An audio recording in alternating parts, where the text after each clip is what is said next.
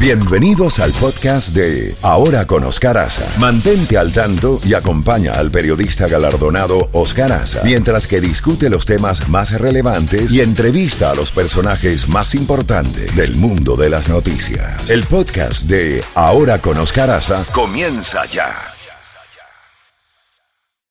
Bueno, 9 y 32 minutos y ya tenemos a Elmo Lugo, portavoz de las escuelas públicas de Miami-Dade con el reinicio en el día de hoy de las clases con presencia física. Eh, Elmo, eh, ¿qué nos podrías decir eh, con relación al día de hoy? ¿Qué es lo que se ha producido? ¿Cómo se ha hecho esto? si se han tomado las medidas preventivas necesarias para evitar un mayor contagio y desde luego la, lo que se ha estado viviendo en el día de hoy entre el sistema escolar y los padres y los maestros. Buenos días, adelante.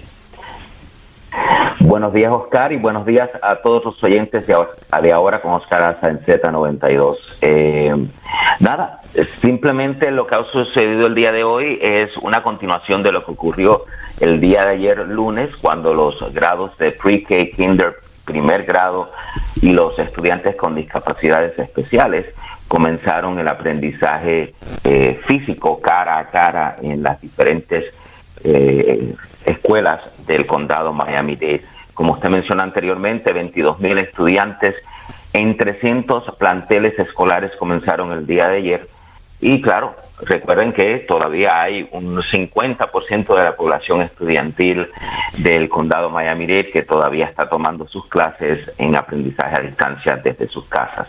Así que el día de hoy, al igual que el día de ayer, sin ningún, ninguna dificultad, yo creo que lo que ocurrió el día de ayer, desde el momento en que el niño se montó en el autobús, siguió la ruta de autobús, se desinfectó las manos, se puso sus mascarillas, sus cubiertas faciales y llegaron cada uno a sus eh, recintos o planteles escolares.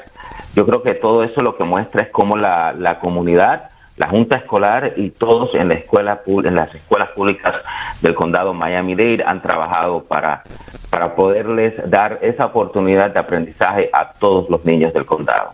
Ahora bien, hay una lista que, por lógica, todos los que tenemos niños, hemos tenido niños y ahora tenemos nietos, eh, sabemos que es muy difícil de, de controlar. Por ejemplo, entre la lista, frotarse las manos con gel desinfectante antes de entrar a la escuela disponible en cada escuela. Mantener la distancia social de seis pies. Evite compartir objetos o material de estudio. Eh, contar con botellines de agua en los bebederos que están eh, que estarán fuera de servicio, los, bebederos eh, colectivos.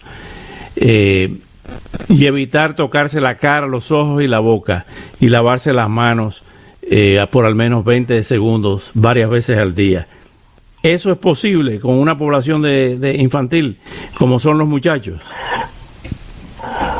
Lo que te puedo decir es que yo presencié eso el día de ayer. Yo visité varias escuelas. El, el superintendente estuvo casi más de una docena de escuelas visitándolas, al igual que miembros de la Junta Escolar y otros administradores. Y como este tipo de reapertura o reinicio nuevamente a los planteles escolares físicos se ha hecho en una manera poco a poco, integrando a diferentes estudiantes. Eso ha permitido ver qué áreas de disciplina quisiera, eh, hay, hay que quizás imponer, o si verdaderamente los niños están obedeciendo a sus padres y a sus maestros al momento de entrar a los planteles.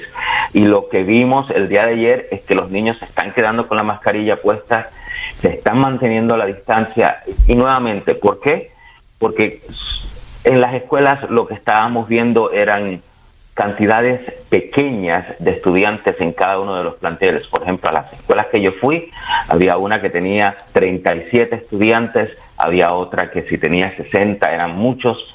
Por eso es que se ha hecho de esta manera paulatina, de una manera lenta y progresiva y segura para lograr ver qué ajustes hay que hacer. Pero por lo menos el día de ayer lo que se ha visto, lo que hemos escuchado el día de hoy, es que todo ha sido sin dificultad y que los niños, especialmente los de pre-K y de kinder, están siguiendo las reglas. Es más, la dificultad más grande que tuvieron los los principales de las escuelas el día de ayer fue que hay padres que por primera vez se estaban despegando de sus hijos, los estaban dejando en los planteles escolares por primera vez para pre-K o para kinder y esa era la parte donde más tenían que trabajar para lograr que esa transición de decirle el bye bye a sus niños fuera de una manera eh, buena, saludable, eh, más que el, el cualquier problema que hubiese ocurrido con las mascarillas o con la disciplina o con el distanciamiento social.